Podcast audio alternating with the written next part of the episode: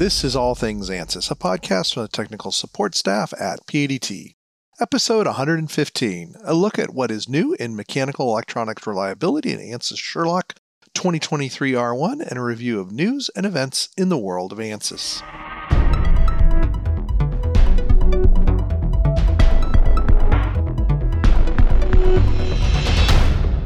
Welcome to our little podcast, episode 115. I'm glad you could join us. My name is Eric Miller, and I'm one of the owners here at PADT and your host for these podcasts.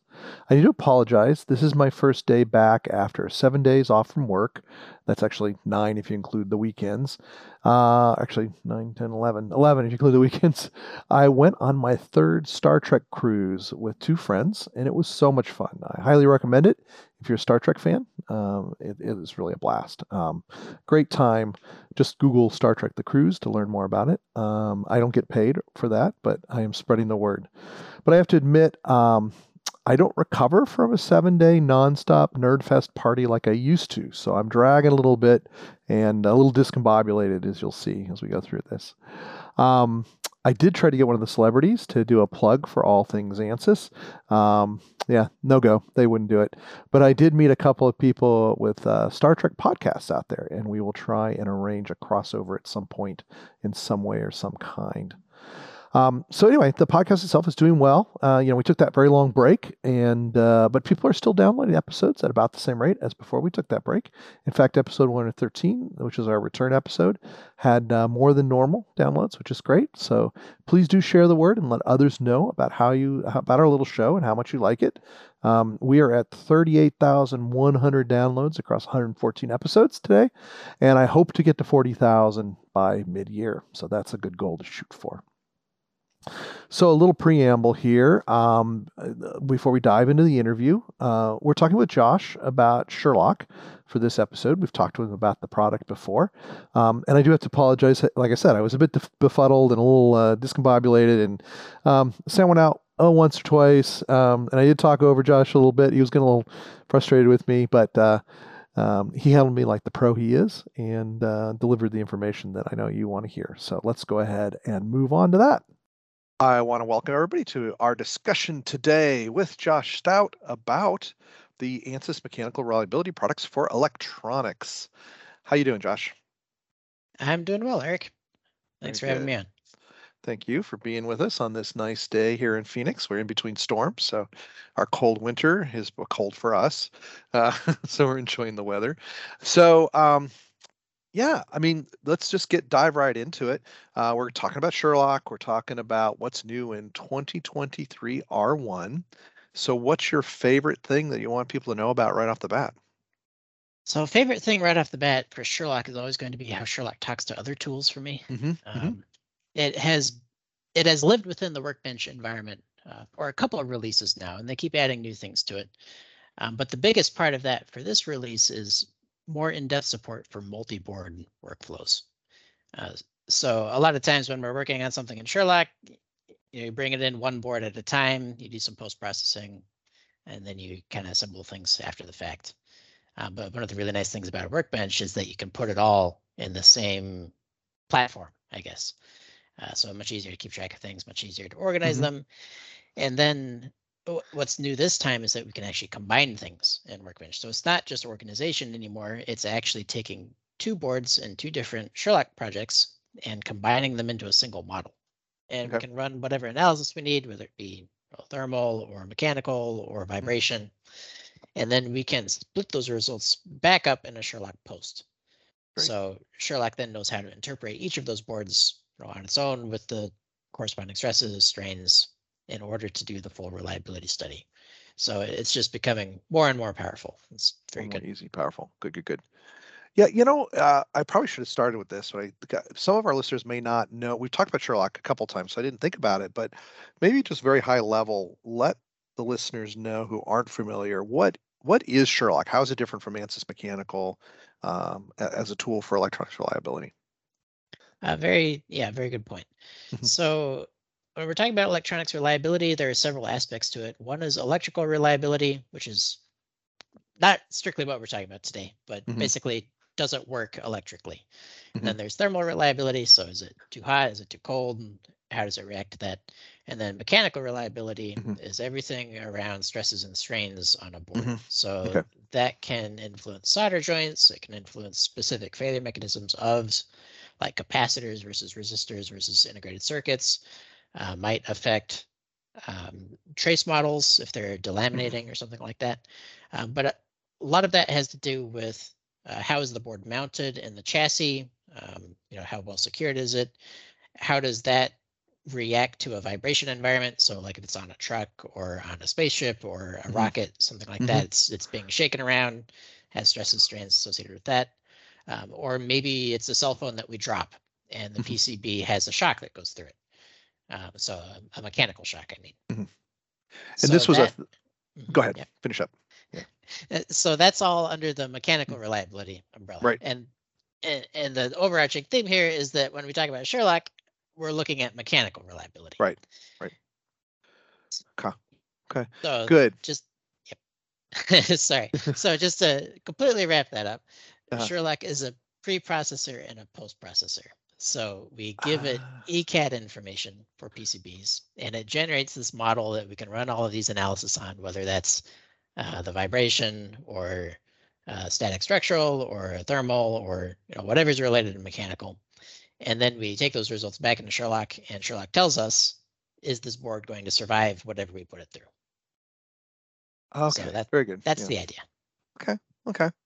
Yeah, and, Ansys acquired them a couple years ago, right? It was a it was a third party product, and and I think the integration with Icepak is a great example of how Ansys is taking when they acquire a company like this, which is very kind of a nichey tool, um, and integrate it into the bigger picture of the Ansys suite, including working with like CFD tools and thermal tools and things like that. So I, I love to see this. I, I I'm always very proud of how Ansys that when we meet with customers, it's like because a lot of, of our competitors will buy a company and just kind of put it on the shelf. You know, you can buy it from us now, right? And there's no value add of the of the acquisition. Um, and uh, I, am really pleased with how this one's going, especially. So, good stuff. Definitely.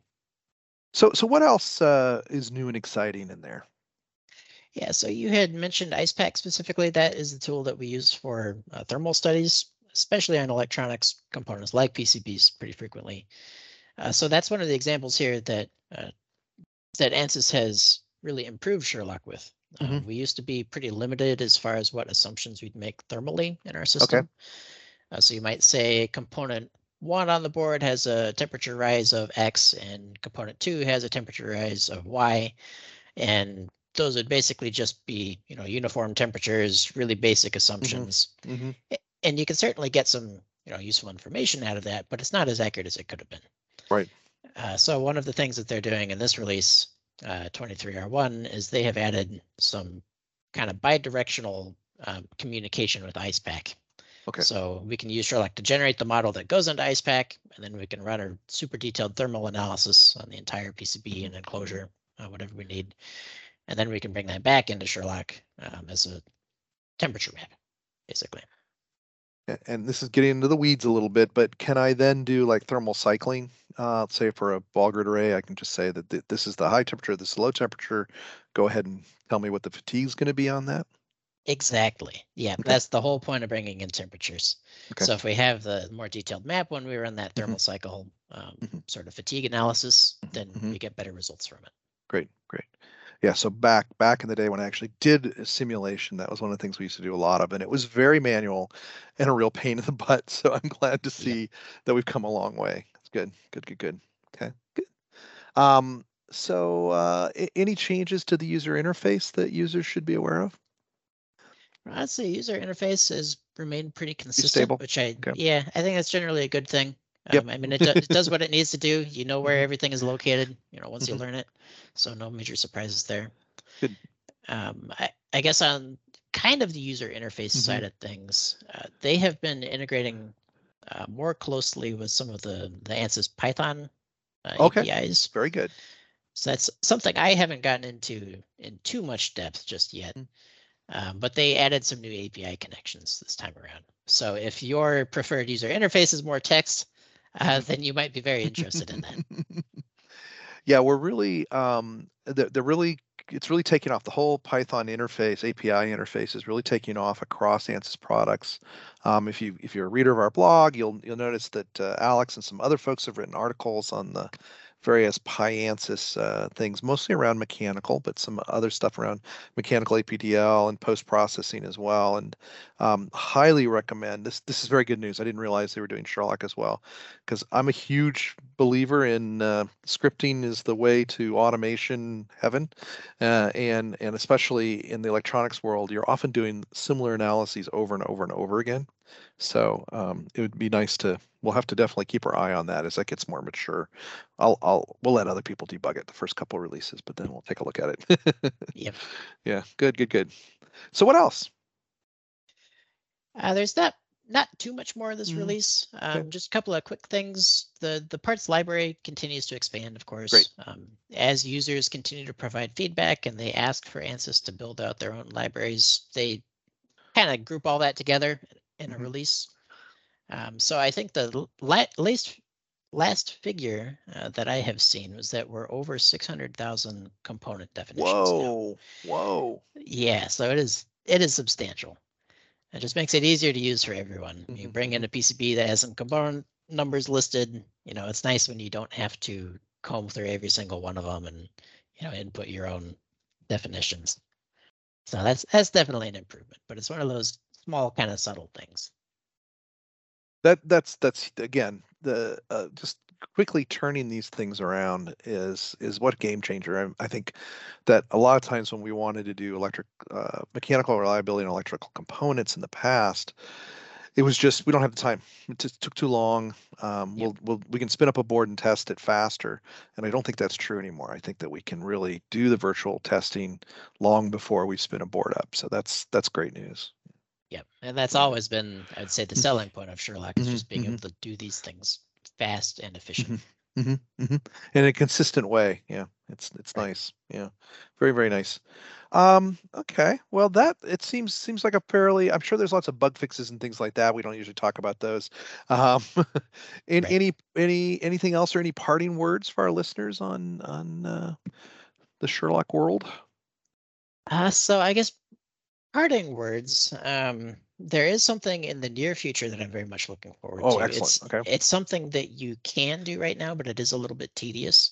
Mm-hmm. Um, so when we're looking at you know very large, complicated PCBs, we're not always interested in the entire thing, right? Maybe there's a specific pad or a specific component, you know, certain pieces of layers that is more interesting than stuff around it.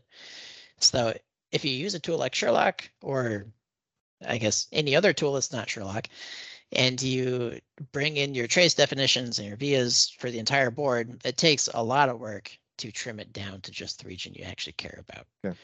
Um, so Sherlock is trending in the direction where it has more, I would say, submodeling capabilities. So it Okay. It should be easier in the next release or two uh, to kind of focus in on specific areas of the board uh, where you can maintain a really high level of detail and then you have a, a coarse or large model around it um, so that you do have that environmental relationship, uh, but it's not nearly as expensive to solve and mesh and, mm-hmm. and post process. So definitely, you know, Sherlock continues to improve. These they always have something coming down the pipe. It's always interesting you know useful stuff. I mean, people use this tool you know, for production boards. Right. It's it's very good at what it does. Uh, so they get great feedback from the field, and you know everyone can make use of it. It's a, it's a really good point. We have customers that this is part of their process now, right? Before you release a board, you have to run Absolutely. it through Sherlock. Yeah, yeah, it's a really good point. It's come a long way, huge, long way. Um, well, great. I really appreciate it. Uh, always informative. And um, a- as mentioned, if you're if you're not super familiar, if you're working on any kind of electronics components and you're not really familiar with Sherlock or Icepak for that matter, um, do reach out and let us know how we can help you uh, get to know those tools and products a little bit better. Um, and you you may be doing things the, the a way that works perfectly fine but we may have a better way of doing it um, that you're not aware of. So uh, I, I, know that we've run into that with a couple customers where they've developed a fairly robust process around mechanical reliability, and then we showed them Sherlock, and they're like, "Oh my gosh, uh, yeah, we need to change our process." So um, do reach out if you're in that boat. You think you might be. All right. Well, thank you, sir. I always appreciate talking to you. I hope you have a good rest of the week. It's Monday here in Phoenix, so have a great rest of the week, and we will talk soon. Sounds great. Thanks, Eric. Thank you. Bye bye. I sort of sum things up with him there at the end, but uh, don't need to add much. Do reach out if you do any type of electronics and you need to work on reliability. You should be looking at Sherlock. Josh would love to jump on a call with anyone interested. If you're not in our territory for ANSYS sales, uh, we want to get more people using this tool. It's it's really a powerful thing. And that brings us to our commercial. Since our reboot, we talked about ANSYS training in uh, I think it was 113. And then in 114, we talked about ANSYS and our PADT in general. Today, I want to focus on our ANSYS and Flownex sales team. You do have a choice where you buy your ANSYS from and where you get your frontline support. The good news is there are really no bad options. ANSYS Direct or another channel partner, you will be taken care of. But there are better options, and we feel uh, for customers in the southwestern United States, and that's from Texas all the way over to California and every state in between, PADT is the superior choice. Why? Well, we have an award winning technical support team. You've met them on this podcast. You know they know what they're talking about. They will never be short or rude or treat you like they don't want don't have the time to help you. Every support call is the most important and we take that time to answer your questions and find your the solutions you need. Also, our sales team is unique in that they are not really selling. Their goal is to find where PADT can help our customers and make sure you purchase the right tools. It's about working together to solve problems, not about pushing product. So, next time you have a chance to choose your ANSYS partner at your next renewal with ANSYS Inc. or at your next job, because you may be moving on, going someplace else, and they need ANSYS, please consider PADT as your ANSYS channel partner. You will not be disappointed. All right, let's take a look at the ANSYS stock. Uh, stock, yes. Uh, ANSYS shares are up to $308.70. So nice gain there.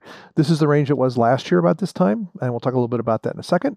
Still a ways to go to recover from that, to recover back up to that all-time high of 406, but it's on its way. That is a year-to-date increase of 28% versus only 5.4% for the S&P 500. So ANSYS is definitely outperforming the market. Now, I'm not saying it's a sure thing, but correlation is not causation. But we did start back up the ANSYS, the All Things ANSYS podcast, and uh, the stock price is up. I don't know. Just saying. Anyway, looking at the trailing 12 months, it's uh, it was about uh, 310 a year ago. It peaked at 327 in the end of March and hit a low of 201 in October. It's now at 308, or down 0.8% for the year. So the S&P is down 8.5% over the last 12 months. So still great trends, still outperforming. Had that huge dip in there in the middle, um, and things are coming up. So let's hope this trend continues and the ANSYS uh, stock price keeps going up. So the big news to talk about on the ANSYS news side of things is that ANSYS did hold their meeting. They did release their Q4 financials and their 2022 complete financials. So highlights here. For the quarter first, they had $694 million in revenue in Q4. Um, they had a 37.5% profit margin for $258 million in profit. Um, and they had uh, 118 or 818 um, million dollars in annual contract value booked. So um, that's really really good news. That's strong forward-looking revenue coming. The quarter uh, the quarter compared to Q4 of 2021, so 2021 compared to 2022 for the fourth quarter, was up six percent in revenue and a big jump in profit. So they obviously sold some stuff with a higher profit margin in there. For the year they finally did it. They crossed two billion dollars in revenue. So it's definitely something we're celebrating. Uh, it's a it's a fantastic goal to meet. It's just a number, but two billion dollars is a lot of money, um, and so we're really pleased to play a very small role in that. Um, and uh, hopefully, uh, other of you, others of you listening helped with that as well. So two billion dollars, yay! Um, that was on a 20, uh, 523 million dollars in profit, which is a 28.7 percent profit margin. Um, and they also booked around $2 billion in annual contract value. So that's good. So the revenue is up 8% and profit up is 15% year to year. So that big profit jump is really a positive thing to see. More profit means more money to acquire other companies to invest in R&D engineers. So on the balance sheet for December 31st, 2021, uh, it's always good to look at the balance sheet. Cash was down from 668 million to 615 million, so they're paying off some of that debt, and they're also they also acquired some companies as we talked about in the podcast. So that always takes the cash out a little bit, but it's still strong cash.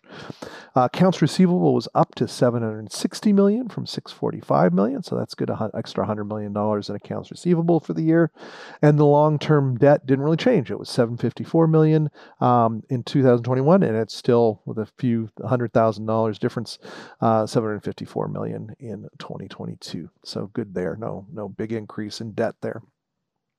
Another important thing to look at is R&D spend. They do report how much they spent on R&D, and you can do the math yourself.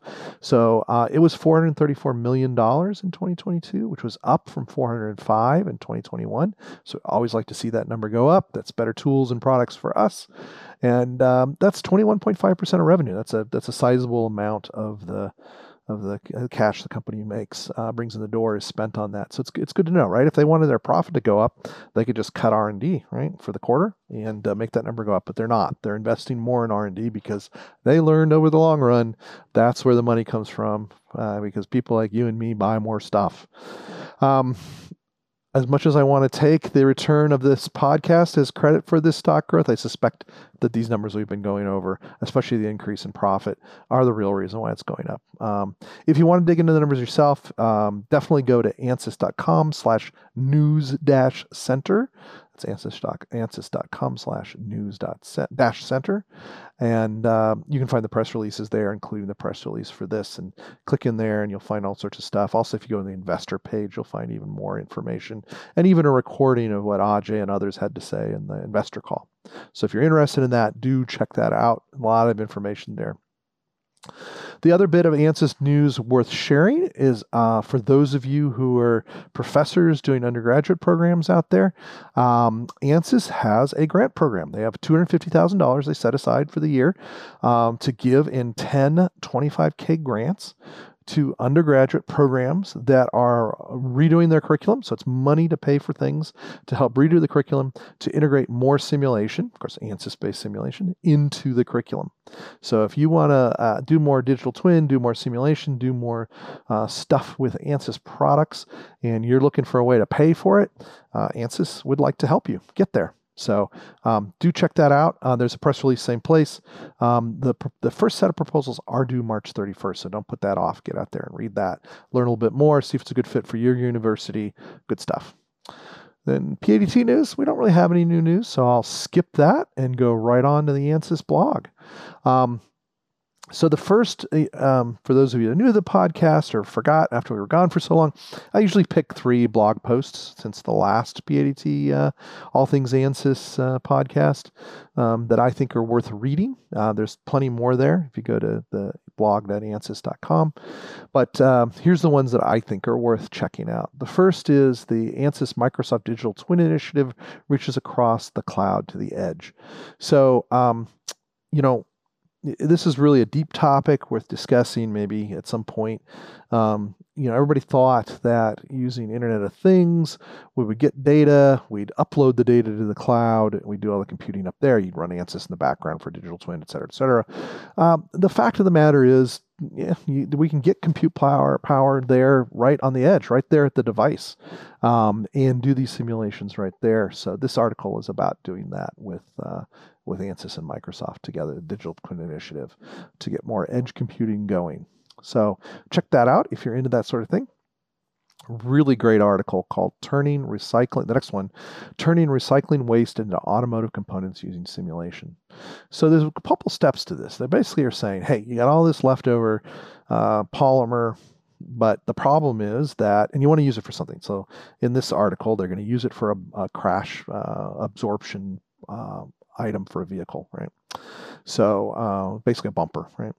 So the big problem is that you don't have the consistency of material properties, right? You've got you've got all this waste material and how you process it, how it was used, where it came from. It's all variable. So you get a big variability in your material properties. So step one, use Granta to understand that variability, understand which of the different uh, recyclable materials you've got in your inventory you should use to combine. So you can use the Granta tool to kind of uh, design and then understand your material properties. Then, um, once you've got that range of properties, you can use uh, basic tools, but different tools, to see how that variability material works for you. Um, and they use OptiSlang to do that. It's a pretty good example of using OptiSlang to set up a bunch of simulations to look at this variability. And then they take a look at uh, doing crashes with LS-DYNA. So again, this doesn't have to be a simple analysis. It can be a, a full, you know, nonlinear uh, explicit dynamics uh, dyna- uh, simulation. So they did a crash with LS-DYNA, looked at the energy absorption. I think that was what they're trying to optimize on, and and figuring out uh, how to change the design so they could use the recycled materials to make this bumper. So great example. Um, very, very cool. Um, that's my favorite one of all these. And then the last one is kind of neat and, and, kind of a personal one for me because I find drawing drones these, these quadcopter drones super annoying. That the, their size is such that the noise they give off, the acoustics they give off, is a wavelength that is pretty annoying. In fact, it's what they consider. With when I, by reading this article, I learned they consider ear ringing range. So it makes your ears ring. So they did a simulation using uh, CFD and the ANSYS sound module to not just calculate what the noise of a, of a quadcopter is going to be with all the interference and the passing frequencies and all that stuff but also what it actually sounds like. So put it through a speaker and is it annoying? And then change the design to see if you can get rid of that ear ringing sound. So a great application. Yours may be slightly different, but if you've got an annoying noise problem, this is how you can use the ANSYS suite to capture what the excitation is and then what the noise actually sounds like. So that's the ANSYS blog. Let's talk about the PADT blog. Um, so the best read we've got out there is uh, uh, Pam Waterman, our very own Pam Waterman, was involved with a group of uh, women called the Girl Gang Garage and they take they basically do builds they take um, old vehicles and they make them into new cool modern kind of hot roddy type vehicles and the project they've been working on for several years and we've talked about on the podcast before where PADT has been helping is to take an old volvo uh, 1960s volvo and the new electric Volvo and take the powertrain from the electric one and put it into the old one and then make some cool changes to the body design. It's super slick. It's called the Maven, Iron Maven. Actually, take that back, Iron Maven. Uh, and it debuted at a big car show this year. And um, there were a lot of 3D printed parts that we helped on uh, with that. We did some scanning, we did some 3D printing. It's just a cool application. Uh, women in in uh, uh, the, the world of automotive um, about using advanced technology for these kind of hand builds. It, it's a really cool article, so do check that out not a lot of ANSYS stuff in there, but it's really cool. So check that out. And then on the ANSYS side, uh, Cynthia did publish a new Cynthia De La Rosa, who's been on this podcast, did do a great uh, um, blog article called "Access Powerful Non-Sequential Ray Tracing in ANSYS Zemax Optical Optic Studio 2023 R1." So this is a, a capability. Non-sequential ray tracing is an advanced capability. It was only av- available with more advanced licensing, with the integration with ANSYS and uh, new licensing schemes. It's it's available to almost everybody now, so you can get to it without having an advanced package. Do check that out. It's really important if you're doing optics. Upcoming events wise, let's go ahead and bring up the PADT events page um, and see what we have on the agenda. So, uh, coming up probably after this podcast, uh, before this podcast goes out, uh, on Wednesday, March 8th, today is the 6th, um, our Flownex team is doing a competitive advantage of 1D, 3D coupled simulation. So, how to use basically ANSYS Fluent or ANSYS CFX with Flownex to get a competitive advantage. Where to use the 1D part that's Flownex and when to use the 3D part, which is the ANSYS, to get a better solution faster. Really useful. Definitely check that out you don't have to listen to any of these live. They're all recorded. They're all being saved um, over um, on our on our platform for such things, which the name of which in my befuddled state is escaping me. It's called BrightTalk. So go to brighttalk.com, look up PADT. You can see all of our uh, webinars there. You can watch them live or you can watch them recorded. Then on March 15th, we're going to do a 3D design updates in ANSYS 2023 R1. So we're going to talk about all the 3D design tools. And then we've got a 3D printing uh, webinar on the 22nd, which is the optimized jigs and fixtures with additive. So that's a pretty cool one for that group of people. And then if you are local here in Arizona, we will be at the Arizona MedTech Conference on the 22nd The Arizona Buyerpreneur Conference on the 24th. We're a sponsor for both of those. And then just to let you know, in case you're planning, because you should have your hotel. If you don't, you're going to be living out in the boonies. The 38th Space Symposium is coming up in mid April, and we will be in the Arizona booth again. We hope to see more ANSYS users at that like we did last year. So that's a great event, one of my favorite of the year. So that is upcoming events. And that's our podcast. I want to thank everybody for taking the time to join us. Hopefully you found it uh, information uh, informative and uh, hopefully I will be thinking straighter when we talk again in a month. So um, don't forget to subscribe to our newsletter to find out what's going on with PADT at www.padtinc.com slash opt-in. Do spread the word do subscribe to this podcast on whatever podcasting tool you do, and don't ever hesitate to reach out.